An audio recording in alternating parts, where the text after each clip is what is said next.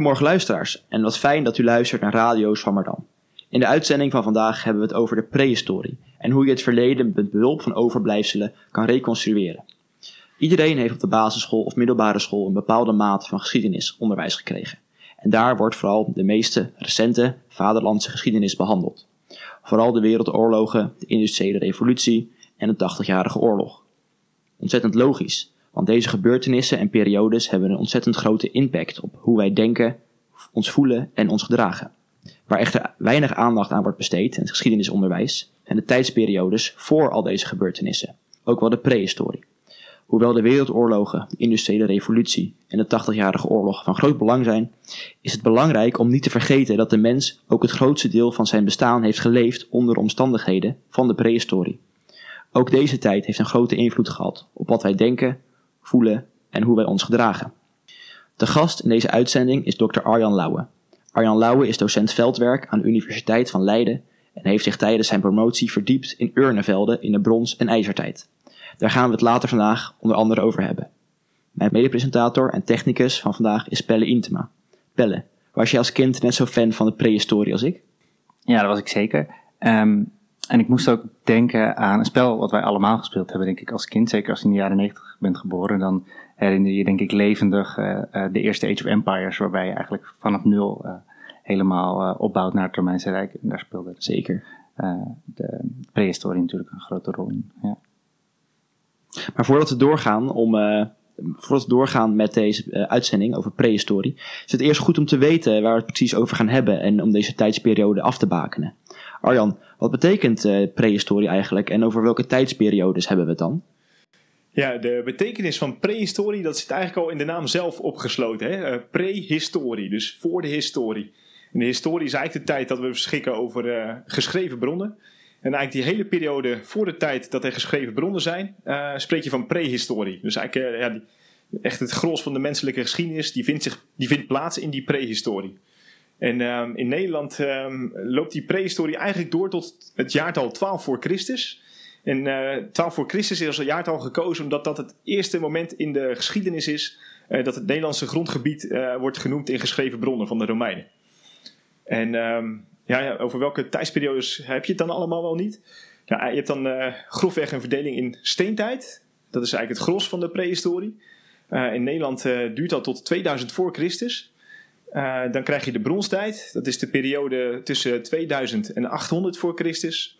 En daarna krijg je de ijzertijd, als men materialen van ijzer gaat maken. En dan, ja, die loopt van 800 tot 12 voor Christus. En je kan vooral zeker die materialen, steen, brons en ijzer, goed terugvinden in de grond. Ja, exact. Ja, ja. ja, mensen gebruiken natuurlijk van alles en nog wat in hun dagelijks leven. Maar ja, heel veel spulletjes waren gemaakt van vergankelijk materiaal. Van hout, van textiel bijvoorbeeld. Maar spullen als brons, uh, ijzer, maar vooral stenen en aardewerk. Ja, die kunnen echt heel veel hebben. En dat zijn bij uitstek de materialen die wij terugvinden in de grond inderdaad. En wat is dan de alleroudste vondst die jullie hebben gedaan in Nederland? Ja, de, de alleroudste vondst, uh, bij mijn weten, is de, de, de groeve Belvedere, vlakbij Maastricht. Daarbij uh, zijn opgravingen uitgevoerd naar de periode 250.000 jaar geleden. en daar is een, een, een, vindplaats gevonden uit, ja, uit, die, uit die tijd, waarbij kampementjes zijn opgegraven eigenlijk. Dus ja, geen, je moet dan niet denken aan dat ze echt hutten hebben gevonden, maar meer een soort vuursteenwerkplaatsen. Hè? Dus daar in die groeven, in een specifieke laag hebben ze dus uh, allerlei uh, vuursteensketters, zo noemen we die, gevonden. Uh, die het resultaat zijn van, ja, van mensachtigen die daar vuursteen hebben zitten bewerken. En als je spreekt over mensachtigen, dan spreek je over een ander soort mens dan wij mens nu zijn. Ja, waarschijnlijk was dat een, ja, een voorouder van de, de Neandertaler.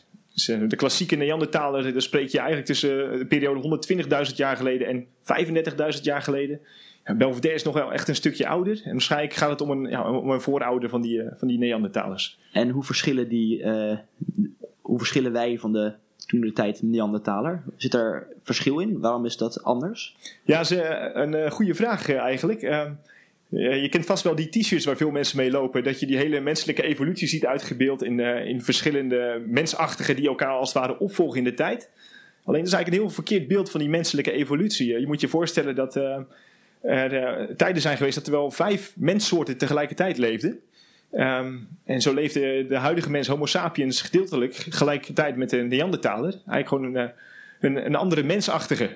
wel met een gemeenschappelijke voorouder ergens, ver terug in de tijd.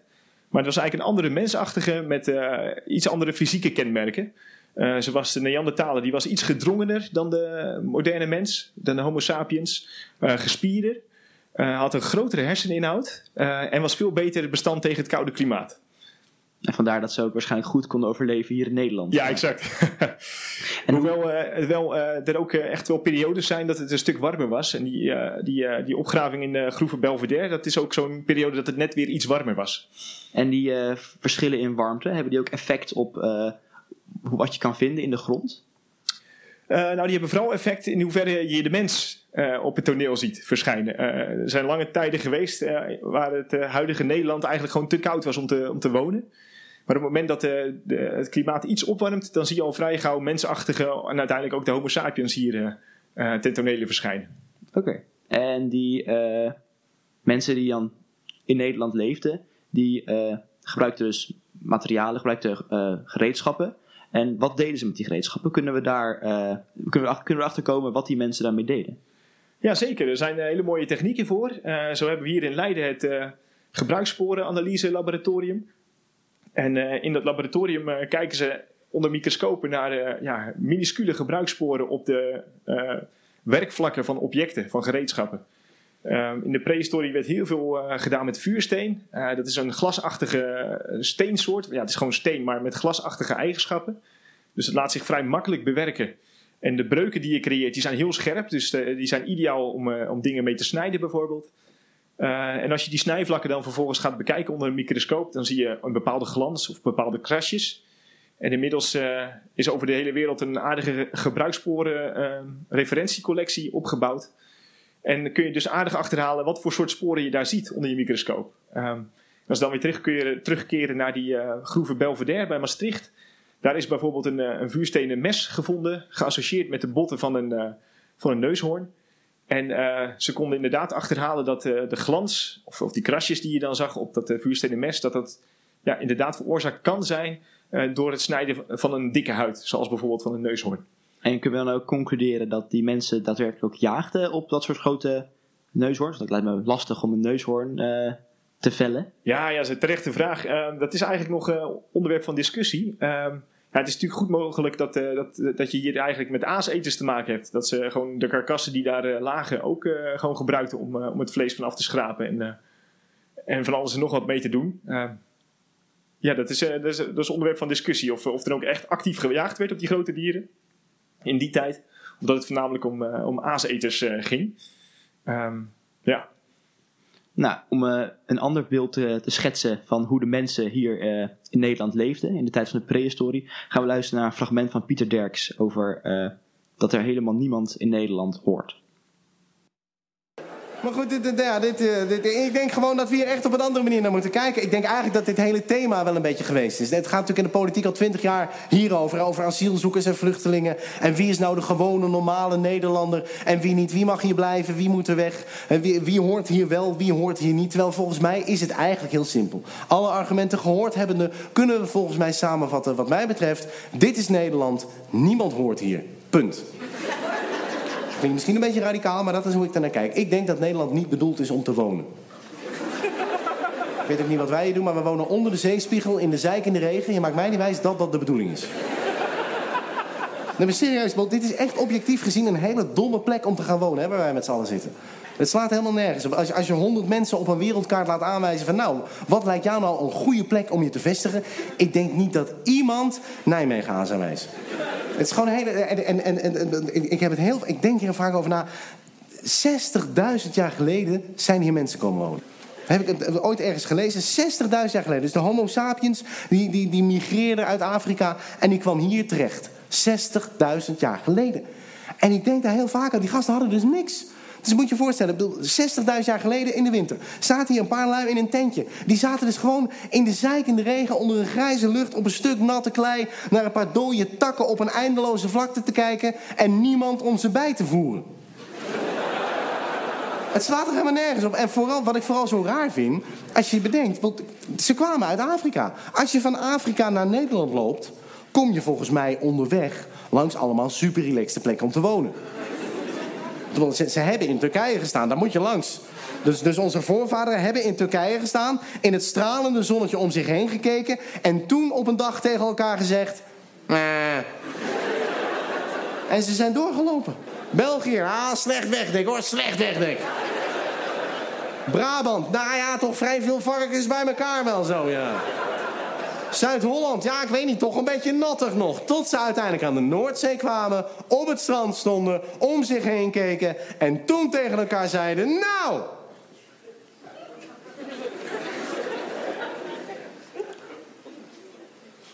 Hier houdt het dus op.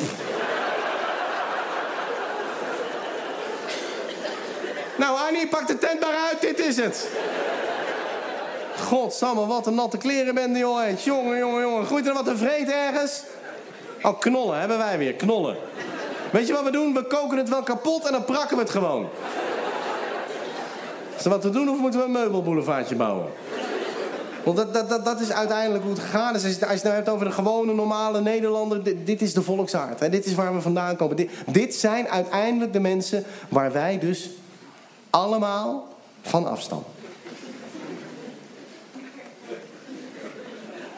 Ik heb niet gezegd dat het leuk zou worden, hè? Ja, in dit eh, fragment schetst eh, Pieter Derks een, eh, een beeld van eh, hoe de wereld er toen uitzag. Klopt dat beeld wat Pieter Derks schetst met eh, wat we weten uit het verleden? Eh, nou, eigenlijk in, eh, in grote delen klopt zijn verhaal aardig. en, eh, hij vertelt bijzonder geestig natuurlijk. Ja, ik mag eh, Pieter Derks altijd graag. Geweldig. Ehm, eh, ja, in de grote lijnen klopt het zeker. In die zin dat eh, Homo sapiens, eh, die, kennen we in ieder geval vanaf zo'n 150.000 jaar geleden. Oost-Afrika. Eh, maar blijft daar voor, een langere tijd zitten. En pas vanaf 70.000 jaar geleden, dan, dan zie je Homo sapiens eh, Oost-Afrika verlaten. En gaat dan inderdaad richting eh, onze hoek van Europa uiteindelijk ook. Eh, dus, de, dus de weg die die, Neandertaal, of, eh, die Homo sapiens eh, bewandelt, die, eh, die, die schetst die eh, aardig correct. Het enige wat, eh, wat, wat niet helemaal klopt, is dat eh, toen die eh, Homo sapiens bij, bij het strand in Zuid-Holland aankwam, toen zal die Homo sapiens geen, geen zee hebben gezien in die tijd, maar een grote vlakte. Want de Noordzee was er helemaal niet in die tijd. Ehm, en dat heeft te maken met, met de periode waarin, waarin we dan zitten. Dat, zit dan nog midden in de, in de ijstijd, in de laatste ijstijd. En in ijstijden moet je je voorstellen, dan, er vindt er nog steeds eh, verdamping plaats uit de oceanen. Dus eh, water verdwijnt uit de oceanen. Eh, dat valt nog steeds op aarde in, in de vorm van neerslag, en sneeuw. Eh, maar dat vriest op, direct. Eh, dus wat je krijgt in de ijstijd is een, een geleidelijke zeespiegeldaling. Eh, waardoor het Noordzeebekken in de laatste ijstijd eigenlijk vrijwel gewoon droog was. Eén grote vlakte. Dus je kon in die tijd gewoon naar, eh, naar Engeland lopen, moet je je voorstellen. Oké. Ja, mag ik nog vragen? Want ehm, Pieter schetst het beeld dat, dat we aan de wandel gingen, maar, maar, waarom eh, wilden we eigenlijk, eh, of gingen we eigenlijk noordwaarts? Ja, ja wie, wie, zal het zeggen? Ehm, eh, ik, heb, ik heb daar niet een direct antwoord op. Ik denk dat collega's die wat meer in de, de vroege prehistorie gespecialiseerd zijn, dat je misschien wel de, zou kunnen vertellen wat de laatste inzichten daar, daarvoor zijn. Ja, meestal liggen daar klimatologische oorzaken aan ten grondslag. Dat, ze, ja, dat, dat het klimaat ze dwingt om, om verder te kijken. Ehm, en eh, wat je ook wel ziet in de, vanaf die periode, is dat het langzaamaan al eh, toch wel iets warmer begint te worden. Ehm, op het moment eh, dat je in Frankrijk die mooie rotschilderingen hebt, bijvoorbeeld, dan zit je zo'n 40.000 jaar geleden. En dat is precies een periode dat het ook weer wat warmer is. Ehm, en dat, dat de bewoning ook goed mogelijk is. Bij ons blijft het dan nog langere tijd net iets te koud. Dan zie je de bewoning pas vanaf 15.000 jaar geleden ongeveer een beetje op gang komen van de Homo sapiens. Oké, en die Homo sapiens die dan naar, Ne- naar Nederland kwamen, die jaagden ook achter eh, op wild en eh, ja, misschien ook het grote wild. Ja, ze worden ook wel eh, al rendierjagers genoemd vaak. Ja. En tot welke periode bleven ze dat wild jagen? Want ze zijn niet voor altijd jagers gebleven, toch? Nee, klopt. ja, weet je, die klassieke verdeling van de prehistorie in jagers-verzamelaars en, en de landbouwers. Ehm, Ja, in Nederland zie je de eerste landbouwers eh, verschijnen rond 53, 5400 voor Christus in het zuiden van Limburg. En dan eh, heb je het over de zogeheten lineaire bandkeramiek. Ehm, dat is vernoemd naar het aardewerk wat ze maakten. Dat is heel mooi versierd met hele mooie lijntjes. Eh, en in Nederland pakken we net een soort randje, een soort staartje mee van een Centraal-Europees fenomeen. Je ziet dan een heel groot deel van Europa. Op de kalkrijke lustgronden zie je dan ja, de eerste landbouwers verschijnen. En eh, ook in Limburg eh, ja, gebeurt het dan in die periode, vanaf 5300 voor Christus. Het interessante aan Nederland is dat eh, in Zuid-Limburg heb je dan weliswaar landbouw. Maar het duurt dan nog een goede twee millennia voordat het hele huidige Nederland is overgeschakeld op het boerenbedrijf. Dus het duurt nog echt 2000 jaar vanaf dat moment voordat men echt die overstap maakt naar de volledige landbouw. En hoe kan je dan zien aan archeologische vondsten dat mensen daadwerkelijk aan landbouw doen? Ja, sowieso de, de manier van eh, bewegen in het landschap, die verandert eh, vaak eh, enorm. Mensen gaan dan vaak op één plek zitten, omdat ze toch die akkers moeten zien te, bij te houden. Dus ik, volgens mij Harari, die dat boek Sapiens heeft geschreven, die stelt bijvoorbeeld de vraag, wie heeft nou eigenlijk wie gedomesticeerd? Hebben, de mensen het graan, het gras gedomesticeerd? Dus in huis gebracht? Of heeft het graan ons in huis gebracht? En ik vond het een hele mooie bewoording van wat hier eigenlijk gebeurt. Dus op het moment dat je ervoor kiest om eh, gewassen te gaan verbouwen, ja, dan betekent dus ook dat je op één plek moet gaan zitten en dus huizen gaat bouwen. En dat zie je in Zuid-Limburg gelijk heel mooie, eh, hele mooie voorbeelden van. Eh, die huizen van eh, de LBK, dat zijn hele stevige grote boerderijen van eikenhouten palen en leme wanden. Het zijn echt grote jongens waren dat gelijk. Eh, dus de manier van, van, eh, van wonen zie je veranderen. Hè, die, is, die is veel minder mobiel. Mensen hoeven niet hun spulletjes de hele tijd op te pakken en weer eh, te vertrekken. En daarnaast zie je natuurlijk bepaalde objecten verschijnen, zoals aardewerken, opslagpotten, waar je dus ook dingen in kan opslaan. Maar ook maalstenen om bijvoorbeeld graan te malen. Ja, dat, soort, dat soort aanwijzingen moet je dus denken. En je vindt dus ook gewoon sporen van die gewassen terug. Als je een beetje geluk hebt, vind je verbrand graan in je opgraving, dat het gewoon mooi bewaard is. Eh, in, eh, in pollen, hè, de pollen waar de hooikoortspatiënten last van hebben. Het leuke aan pollen is dat eh, die blijven heel mooi bewaard in de grond. Als pollen afgesloten raken van lucht, dan kunnen ze duizenden jaren bewaard blijven. Dus als je een mooie context hebt in de grond, waarvan je weet, nou die is zo oud, en je gaat dan de pollen bekijken uit die specifieke context, denk bijvoorbeeld aan een waterput, ehm, ja, dan kan je wel eens ineens landbouwgewassen terugzien. En dan weet je ook, die gewassen werden hier in de buurt van deze waterput verbouwd in die tijd. Dus het gaat niet alleen per se om eh, ja, stenen of eh, gebruiksvoorwerpen, maar je kan ook dus andere dingen terugvinden in de grond buiten die voorwerpen. Ja, zogeheten ecofacten zou je ze wel kunnen noemen. Ja. En je spreekt heel erg veel over, over planten en, ge- en gewassen domesticeren. Ja. Maar zijn er, hoe zit het met dieren domesticeren? Ja, dat is weer een, eh, een ander verhaal. Ehm, ja, je ziet dat eh, in het nabije oosten voor het eerst ge- gebeuren. Dat, eh, dat langzaamaan ja, dieren die in het wild voorkomen ook ja, steeds vaker gewoon in huis worden gehouden of bij het huis worden gehouden. En dat die dieren werden geselecteerd voor specifieke eigenschappen. Ehm, en ja, wat wij in Nederland dan aan dieren hebben, dat, dat zijn vaak alweer ehm, eh, afstammelingen van die gedomesticeerde dieren uit, uit het nabije oosten en, en, eh, en Centraal-Europa, eh, Eurasië. Of eh, de, ja, de Pontisch-Kaspische steppen bijvoorbeeld. Ja. Oké, en die mensen die dus aan landbouw deden, gebruikten die nog steeds stenen werktuigen? Of zie je er ook een verandering in het soort werktuigen dat ze gebruiken? Ja, eigenlijk voor lange tijd gebruiken ze nog stenen werktuigen. Maar vanaf 2000 voor Christus, dan zie je brons op het toneel verschijnen. En dan zie je ook dat ja, bepaalde, eh, bepaalde objecten die voorheen altijd in steen waren gemaakt, zoals bijvoorbeeld bijlen, eh, die zie je dan ook in, bron- in brons verschijnen. En eh, wat zijn de voordelen van brons ten opzichte van steen? Je, je kan het blijven omsmelten. Je kan het telkens weer opnieuw maken. Ehm, ja, het is iets bewerkelijker materiaal.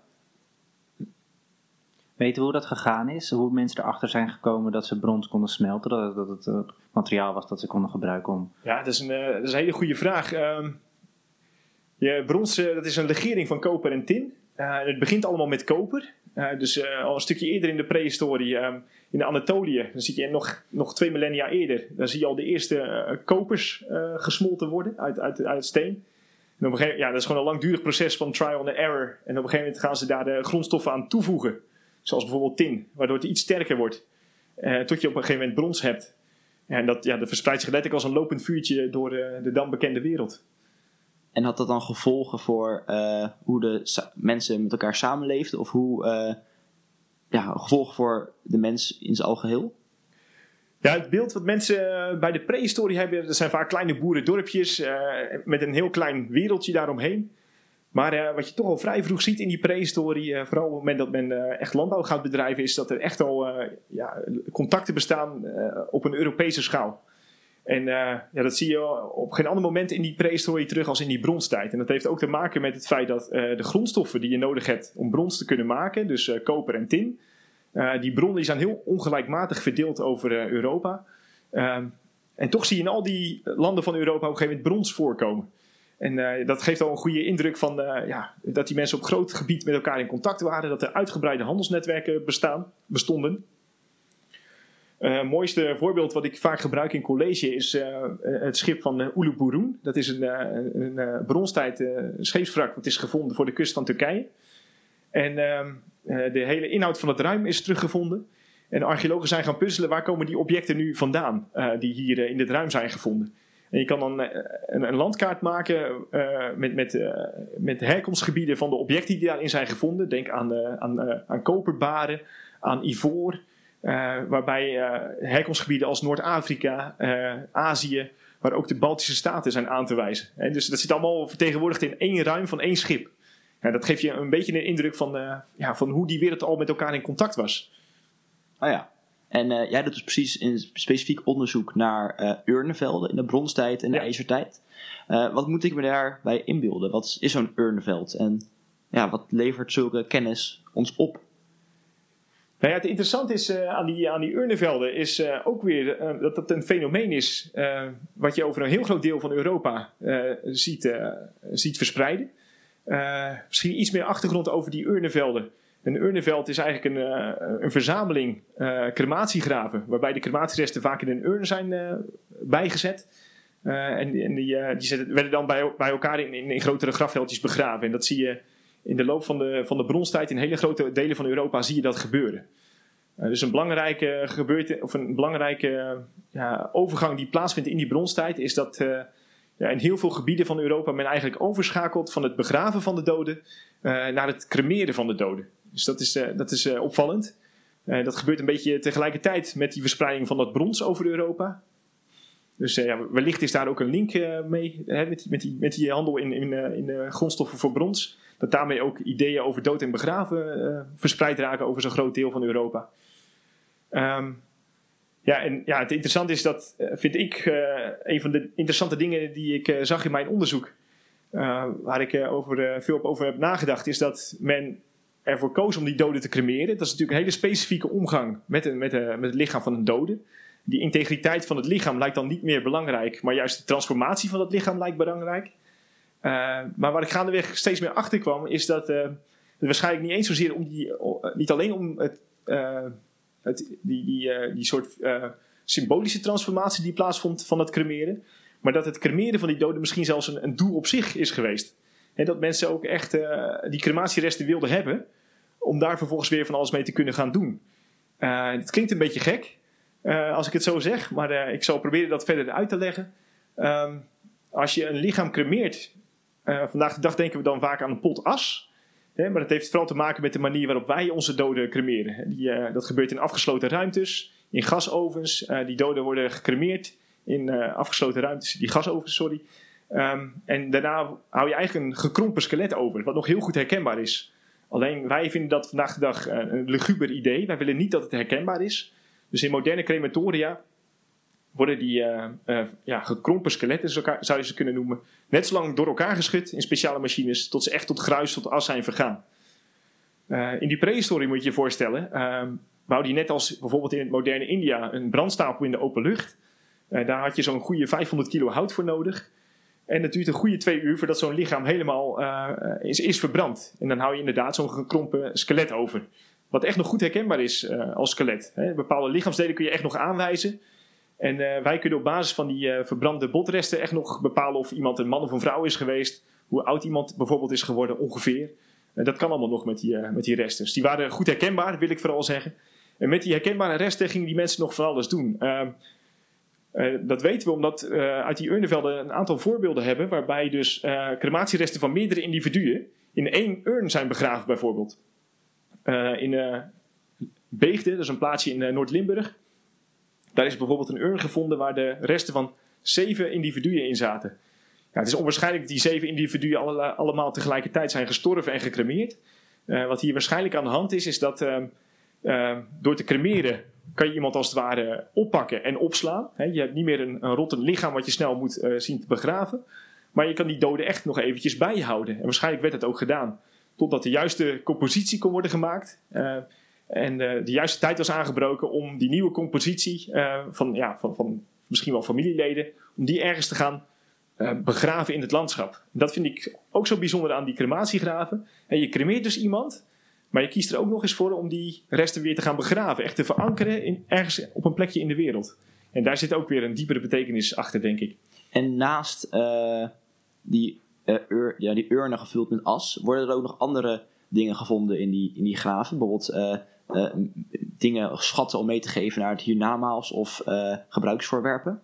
Nou, eigenlijk weinig. in ieder geval weinig spulletjes die we echt terugvinden.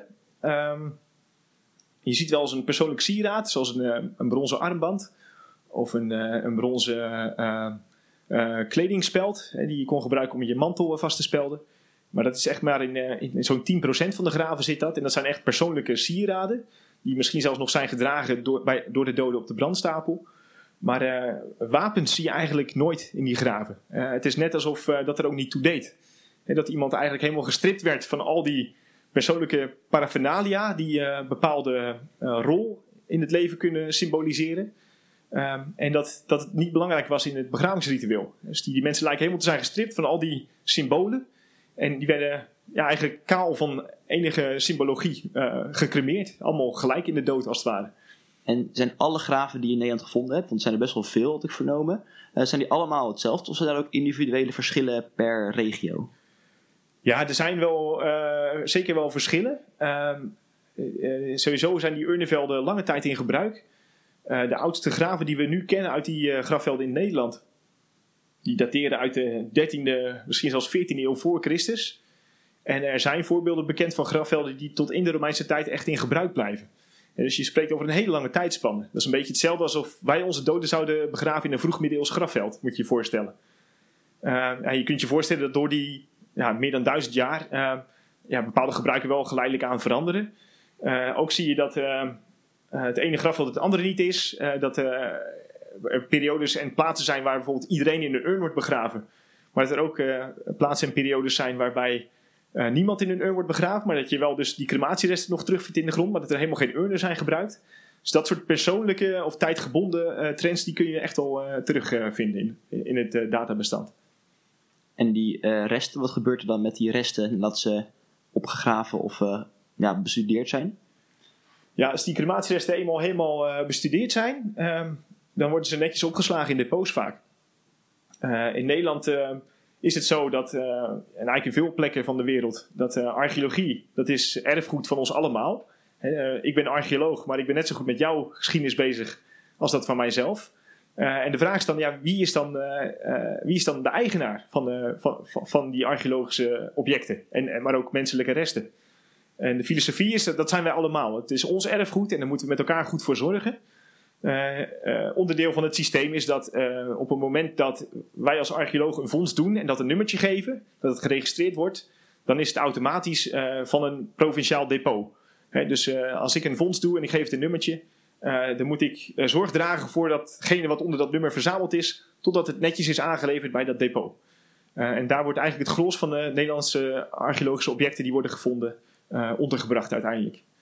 Er vindt altijd wel een selectie plaats, je kan niet alles bewaren. Ehm, ik heb bijvoorbeeld een keer deelgenomen aan een grote opgraving in, in Brabant, waarbij we bijna tien waterputten vonden uit de, uit de ijzertijd. En dat zijn dan echt enorme houten constructies, moet je je voorstellen. Um, uh, die bestaan uit met honderden kilo's hout. Ja, dat kost heel veel om dat allemaal te gaan bewaren. En je kunt je dan ook afvragen: oké, okay, we hebben alle onderzoeksvragen beantwoord. Uh, we kiezen ervoor om dit nu niet te bewaren. Dat, dat gebeurt ook. Ja. En met niet bewaren bedoel je in de grond laten zitten of uh, vernietigen? Uh, in de grond laten zitten, inderdaad. Dat, dat, dat, dat gebeurt ook zeker. Of, of hout na bestudering gewoon terug, terug in de opgraving bij, de, bij de grond stoppen. dat klopt, dat gebeurt ook, ja. Nu gaan we luisteren naar de column van René van Amerongen. en zij is bioloog en heeft uit dat perspectief ook een column geschreven. Bijna alles wat ik weet over de vaderlandse geschiedenis, inclusief de prehistorie, komt uit de stripboekenserie Van Nul tot Nu. Ik zat op de lagere school toen ik ze voor het eerst las. Ik had daar trouwens een leraar die geweldig over de geschiedenis kon vertellen, bijvoorbeeld over radbraken en vierendelen door de Spaanse Inquisitie maar vooral over de Tweede Wereldoorlog, die hij als jongen van een jaar of tien zelf had meegemaakt, zodat ik me nu nog steeds levendig de verhalen herinner over hoe hij op de fiets kranten voor het verzet rondbracht en hoe hij bij de bevrijding een high five kreeg van een Canadese soldaat, waarna hij zijn hand weken niet meer had gewassen. Ik gun elke basisschoolleerling zo'n onderwijzer. Op de middelbare school kreeg ik een geschiedenisdocent die het hele spoorboekje van Europa uit zijn hoofd kende. Wat in de dagen voor het internet super handig was, omdat hij zo je hele tienertour en interrailvakantie ter plekke tot op de minuut voor je uittekende. En dan bedoel ik ook echt tot in het kleinste detail, dus inclusief overstaptijden en perronnummers op het kleinste boerenstation in Portugal. Gelukkig had je voor de rest dus die geweldige stripboekenreeks van nul tot nu. De vaderlandse prehistorie komt er daar, ik heb het nog even nagekeken, trouwens vrij bekaaid van af. Twee pagina's worden er gewijd aan de steen-, brons- en ijzertijd. De geschiedenis van Nederland begint er pas echt, de titel zegt het al, rond het jaar nul met de komst van de Romeinen. Nu wordt de prehistorie doorgaans gedefinieerd als de periode uit de geschiedenis waar geen geschreven bronnen voor bestaan. Gelukkig dan maar dat wij Nederlanders, als het ons uitkomt, zo coulant zijn om een buitenlandse taal, in dit geval het Latijn, te accepteren om de start van onze vaderlandse geschiedenis te markeren. Want zelf kwamen we tot in de 8e of 9e eeuw niet veel verder dan weinig wetenschappelijke toverformules om bijvoorbeeld een paard met wormen te genezen.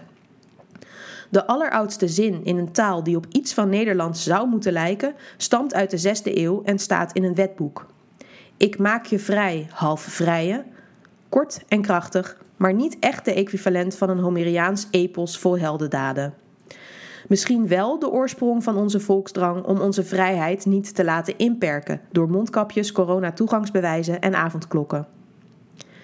Deze zomer besloot ik om van de pandemische nood een deugd te maken en eens ouderwets vakantie te vieren in het tempo zoals mijn opa en oma dat vroeger deden: op de fiets. Nu heb ik het geluk dat mijn ouders aan de andere kant van het land wonen en zo werd het toch nog een behoorlijk avontuur. Zo weet ik nu dat onze majesteit de koning er kennelijk een sadistisch genoegen in schept om de vermoeide fietser door kilometers gruis te laten ploegen op kroondomein het Loo. Ik had dat van tevoren kunnen weten, want je kunt het natuurlijk gewoon zien op Google Street View. Maar waar blijft het avontuur als je alles van tevoren al weet en helemaal uitstippelt? Nu werd ik, ook op de terugweg, aangenaam verrast. Bijvoorbeeld door heidegebied De Borkelt. Zonder hier nu meteen een nieuwe toeristische trekpleister van te willen maken en dit stukje Sallands landschap daarmee voor goed te verpesten, kan ik een bezoekje zeker aanraden. Er lagen ook grafheuvels verspreid door het landschap, zo meldde het informatiebord mij. Zag ik inderdaad een glooiing hier en daar die er als kleine rimpels in de tijd aan herinnerde dat hier duizenden jaren geleden jagers achter groot wild aan zaten? Rendieren, oerossen, een mammoet wellicht? Is het misschien juist door het ontbreken van die geschreven bronnen, door het feit dat die zo van mysterie en duisternis doordrenkt is, dat de prehistorie zo lokt? Laten we wel wezen, je moet je fantasie wel aan het werk zetten om echt wat spannends te maken van zo'n grafheuvel, of zelfs van iets imposants als ons prehistorische pronkjuweel Hunebed D27. Helemaal waar is het trouwens niet dat er geen schriftelijke vastlegging heeft plaatsgevonden van de prehistorie. De taal waarin dit is gebeurd is alleen niet leesbaar voor geschiedkundigen of archeologen.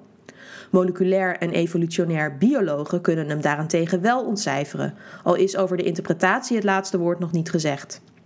Gekker nog, vrijwel iedereen draagt dit getuigschrift met zich mee. Diep in ons DNA zijn namelijk wel degelijk sporen terug te vinden van onze oertijd.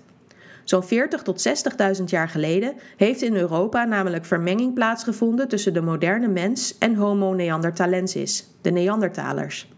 Hoe die vermenging precies plaats heeft gevonden en of dit allemaal op geheel vrijwillige basis is gebeurd, blijft vooralsnog een raadsel dat de betrokken Neandertalers mee hun graf hebben ingenomen. Feit blijft dat mensen van niet-Afrikaanse afkomst wel 2 tot 3 procent Neandertaler DNA in hun genoom kunnen hebben zitten. Nu is het niet zo dat de een echt een paar Neandertalen genen meer heeft dan de ander, al doen de gedragingen van sommige botteboeren dat soms misschien vermoeden. Als we het hier over Neandertaler DNA hebben, dan praten we over genvarianten.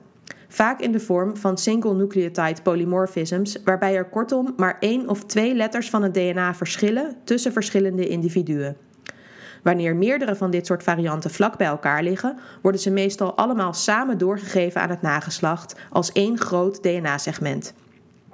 Al in 2020, toen de coronapandemie nog in de kinderschoenen stond, werd er met veel bombarie een paper gepubliceerd in het wetenschappelijke tijdschrift Nature, waarin werd aangekondigd dat er een regio in het humane genoom was gevonden dat het risico op ernstige COVID-19-symptomen vergrootte.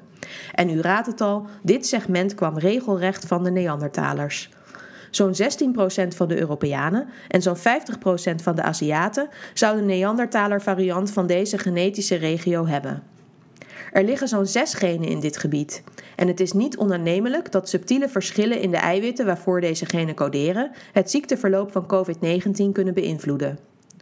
Voor u nu in paniek raakt, dat had u al veel langer moeten zijn. Neandertaler varianten beïnvloeden namelijk ook het risico op diabetes type 2 of andere aandoeningen. Betekent dit nu dat u gedoemd bent tot een voortijdig einde als u wat meer Neandertaler DNA bij u draagt dan gemiddeld? Maakt u zich geen zorgen, er is gelukkig ook goed nieuws. Een paar maanden terug meldden dezelfde onderzoekers dat er ook een Neandertaler DNA-segment bestaat op een ander chromosoom dat het risico op een ernstig ziekteverloop met COVID-19 juist met meer dan wel 20% reduceert. In dit gebied liggen drie genen die coderen voor een eiwit dat binnendringend virus-RNA aan flarden kan knippen. De Neandertaler variant induceert een net wat sterkere antivirale respons en is daarom misschien wel in de humane populatie verankerd geraakt. Wellicht beschermt het de mensheid al millennia lang tegen allerlei exotische RNA-virussen en is dat de reden dat het nog steeds zoveel voorkomt in de populatie. De Neandertalers zelf kunnen we het niet meer navragen. Die zijn al meer dan 40.000 jaar uitgestorven. Misschien toch maar gewoon die boosterprik gaan halen dus. Dankjewel René voor deze mooie column.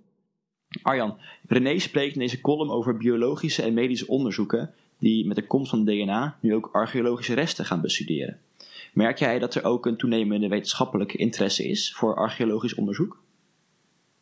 Ja, absoluut. Uh, ja, ijzersterke column trouwens. Uh, nee, maar die, die uh, interesse die, ja, die, die merk je zeker. sterker nog, um, de studie van ancient DNA wordt in de archeologie ook wel de derde revolutie genoemd. Zo'n grote impact heeft het op, ja, op de wetenschap archeologie. Ehm, ja, er kan, er kan, zoals uh, René ook al zegt, eigenlijk heb je ineens een soort taal te pakken die toch veel meer een blik in de keuken geeft in, in, dat verre verleden dan dat we tot nu toe konden. Um, en dit sluit ook heel mooi aan bij het begin van um, de sketch van, van Pieter Derks. dat hij zegt van ja, niemand hoort hier. Want als je echt gaat kijken naar, ons naar dat oude DNA, wat, wat nu dus op grote schaal uit archeologisch materiaal wordt verzameld. Ja, dan zie je dus hele interessante bewegingen over Europa. En ja, zijn wij een, echt een, grappig mengelmoesje eigenlijk hier als Nederlanders. En dragen wij inderdaad DNA bij ons uit heel veel uithoeken van de, van de wereld. een mooi voorbeeldje voor de latere prehistorie heeft te maken met die grafheuvels waar René ook over sprak. De eerste grafheuvels die wij in Nederland hebben, die dateren rond 28, 2900 voor Christus. En uh, die zijn net iets jonger dan de hunebedden die we in Drenthe hebben. Uh, en nu blijkt dus uit uh, onderzoek van Ancient DNA, uit populaties die dus geassocieerd zijn met die hunebedden en, en, en, die grafheuvels, um, dat dat totaal verschillende mensen zijn geweest. Dat het dat DNA heeft een totaal verschillende herkomst. Oké. Okay. Um, de DNA wat, in die, wat met die grafheuvels geassocieerd is, dat heeft waarschijnlijk een herkomst van de, de, de Pontisch-Kaspische steppen in en um, ja, daar is dus nu ook een link met de, de herkomst van het proto-Indo-Europees. Dus je ziet ineens allerlei fantastische kruisbestuivingen ontstaan tussen, tussen biologen zoals René, zo, taalwetenschappers en archeologen. En ja, en dat is allemaal gebaseerd op, op skeletmateriaal uit archeologische opgravingen. Dus ja, lang verhaal kort, uh, de laatste tien jaar is er een absolute run ontstaan op skeletmateriaal in onze depots. En is het goed dat we ja, dit soort dingen wel gewoon bewaren en zuinig op zijn. Ze zijn over de archeologie, archeologie, nog lang niet uitgepraat. Absoluut niet, zeker niet. Mooi. en ja, maar we zijn bijna bij het einde gekomen van de, van de uitzending. nou, dan is het ook toepasselijk om het even te hebben over het einde van de prehistorie. Dan komen we eigenlijk bij de vraag: ja, wanneer en waarom kwamen die Romeinen naar Nederland? En wat, wat, wat kwamen ze eigenlijk doen? Ja, dat moet je aan onze vriend eh, Julius Caesar eh, vragen. dat is de eerste Romein die deze kant op komt. die heeft in de jaren 50 voor Christus heeft hij een aantal veldtochten in, in het huidige Frankrijk, Gallië, noord en in België. Dus dat is de eerste Romein die echt deze kant op komt. En ja, Gallië viel wel heel veel goede landbouwgrond te halen. Uh, ja, die Romeinen die waren gewoon op zoek naar, naar nieuwe, nieuwe gebieden om te exploiteren ook, denk ik. Uh, en uh, gaandeweg kwamen ze dus in de jaren 50 voor Christus ook langzaam onze kant op. Ja, de, Julius Caesar beschrijft in zijn De Bello Gallico hoe hij dus ook oorlog voert met de Eburoners die hier in, in, in, de Kempen wonen. En, hij schrijft ook dat, dat dat geen malse strijd was, dat daar echt nou, een soort van genocide heeft plaatsgevonden. Waarschijnlijk is het allemaal iets minder hard dan dat hij het heeft verwoord. Dat De Bello Gallico was, moet je ook een beetje lezen als een politiek manifest. maar dat daar wel is geschoven met, met mensen en dat, dat, dat dat begin van die Romeinse tijd, in ieder geval in de zuidelijke lage landen, dat dat met enig geweld gepaard is gegaan, dat is, dat is zeker. maar uiteindelijk waren die Romeinen ook gewoon gebaat bij rust en stabiliteit. En was het een vrij coulante bezetter, zo zou je het kunnen noemen. Okay. En was er ook veel interactie met die Romeinen. En ja, is die Romeinse periode ook een hele interessante periode. Zeker. Ja, want die Romeinen brengen taal mee, dus daar eindigt, eindigt ook de prehistorie. Maar doe je met de archeologie ook nog onderzoek naar de Romeinse tijd? En wordt er, wat, wat, wat voor dingen kan je dan terugvinden, wat typisch Romeins is? nou, hier vlakbij, ehm, je kan de opgraving net niet zien uit het raam. Op het huidige vliegveld, of het oude vliegveld Valkenburg bij Katwijk. Uh, dat ligt eigenlijk uh, vlakbij een oud Romeins castellum. dat, dat oude castellum dat, dat ligt een beetje ter hoogte van de kerk van Valkenburg. En dat, dat vliegveld ehm, hebben we een aantal bedrijven en ook wij als universiteit een aantal opgravingen mogen doen. En daarbij vonden we heel veel sporen uit de Romeinse tijd. En je moet je voorstellen dat je er echt gewoon restanten van legerkampen terugvindt. met wachttorens en al. Maar ook ja, de, de, de, nederzettingjes daaromheen, hè, die, die vaak toch al ontstonden rond die Romeinse legerkampen. Er was heel veel interactie met die, met die militairen die in die kampen zaten. Um, ja, um, wat je verder terugvindt van die Romeinen zijn voor een groot deel gerelateerd aan het militaire apparaat. Dus op een gegeven moment in de eerste eeuw na Christus um, bestendigen de Romeinen de noordgrens van het Romeinse Rijk langs de oude rivier de Rijn. En dan vind je iedere zoveel kilometer gewoon een Romeins fort uh, langs die oude rivier de Rijn. Het meest westelijke fort ligt vermoedelijk in zee bij Katwijk, de Brittenburg. Daarna krijg je Valkenburg. Um, in Leiden, Leiden lag een fort, Matilo, uh, Al van de Rijn. En zo kan je dus helemaal die, die Rijn afzakken. Met Nijmegen als een van de grootste plaatsen uit die tijd. Ja, je zou een aparte uitzending bijna kunnen wijden aan, aan, wat je archeologisch nog terugziet van die Romeinen. Um, wat ik zelf altijd een interessant voorbeeld vind, is eh, ook over die interactie met die Romeinen. Um, is dat je dus een aantal typisch lokale dingen, hè, die hier al uh, eeuwen zo gebeurden, op een gegeven moment een soort Romeins sausje ziet krijgen. Hè, dus die, uh, die crematiegrafvelden waar ik het net al over had. In de Romeinse tijd worden de doden nog steeds gecremeerd. Alleen zie je dan Romeins vaatwerk verschijnen in die graven bijvoorbeeld. Um, ik was vorige week nog een weekje vakantie in Zeeland. En bij Kolijnse Plaat heb je zo'n mooie reconstructie van uh, een Nealenia-tempeltje. Uh, en Nealenia was een godin die hier waarschijnlijk al vanaf de derde eeuw voor Christus werd vereerd. Uh, maar die krijgt eigenlijk een, een, een, soort Romeins jasje op het moment dat de, Romeinen hier zijn. Dus met, met een tempel, met altaarstenen. En zo zie je dat ja, die, ja, die Romeinen in alle facetten van het leven wel, wel van invloed waren. En, maar dat mensen ook graag dingen ook aannamen van die Romeinen. bijvoorbeeld ook dienstnamen in het leger van de Romeinen uh, onderdeel uit gingen maken van die grote villa-complexen in het zuiden van het land, waar er echt surplus werd uh, gegenereerd voor, de, voor, voor het Romeinse Rijk. En uh, ja, je ziet, ehm, eh, mensen uit, eh, uit het huidige Nederland eh, zie je in alle hoeken van het Romeinse Rijk opduiken als militair. Dus er is sprake van eh, een, een, een acceptatie van eh, de cultuur van eh, de Romeinen in Nederland. Hebben de, is een Nederlandse cultuur, hebben de, ja, hoe de mensen hier leefden, heeft dat nog invloed gehad op eh, hoe de Romeinen eh, functioneerden? Oeh, eh, dan moet ik bekennen dat die Romeinse tijd niet mijn specialisatie is. Wel een machtig interessante periode. Ehm, ja, even van Nederlanders kon je toch nog niet echt Ja. spreken in die tijd natuurlijk. Maar de mensen die hier woonden, ja, die, er was, er was een, die, die, die interactie was wederzijds. Hè? Dus ehm, ja, die, die mensen die hier woonden waren echt ook wel eh, in veel opzichten gebaat bij die aanwezigheid van die Romeinen. Maar die Romeinen maakten ook zeker gebruik van, eh, van de mensen die hier eh, woonden.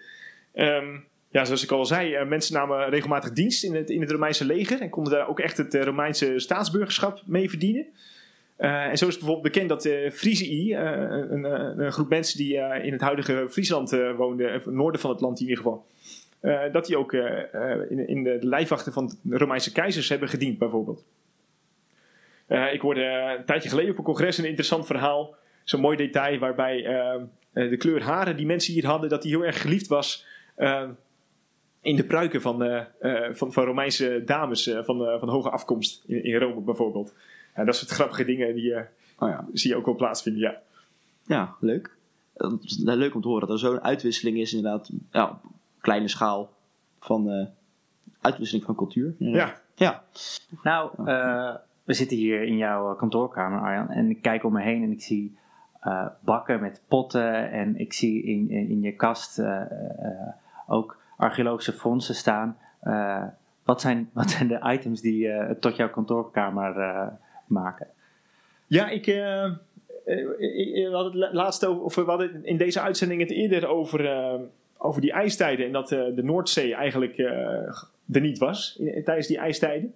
Eh, dat is echt gewoon een vlakte ehm, tussen, tussen het huidige Engeland en het huidige Nederland, moet je je voorstellen. En op die vlakte daar liepen allerlei soorten megafauna, zoals mammoeten bijvoorbeeld. Ehm, eh, vissers uit Stellendam die halen nog wekelijks botten van die mammoeten boven water met hun sleepnetten. En als je over de Nederlandse stranden gaat banjeren, zoals bijvoorbeeld bij de Maasvlakte of bij de Zandmotor bij Monster, en dan kan je dus ook echt nog eh, botten vinden van die, eh, van die dieren. Ehm, in Naturalis ligt een grote collectie van, eh, van dat soort botten. Ehm, ja, als je, als je het leuk vindt, kan je zo die stranden opwandelen.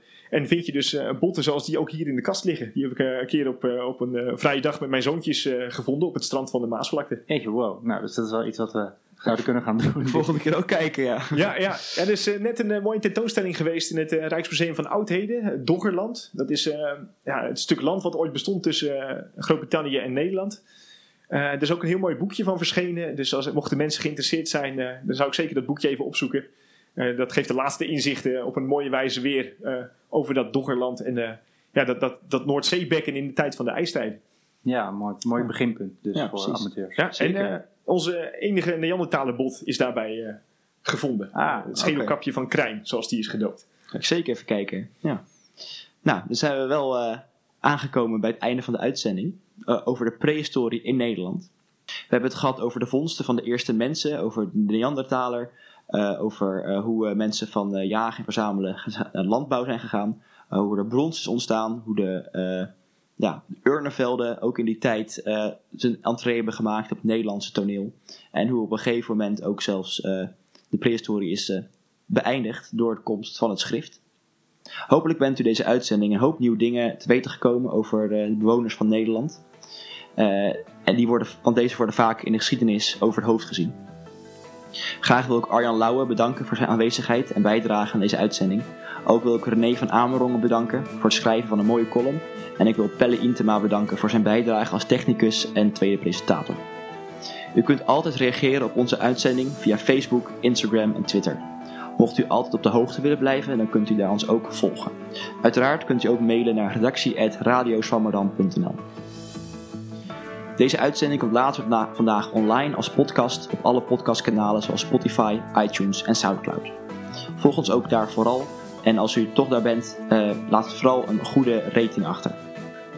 Eh, volgende week zondag kunt u weer luisteren naar Radio Swammerdam met een uitzending over toeval. Bedankt voor het luisteren. Dit was Radio Zwammerdam.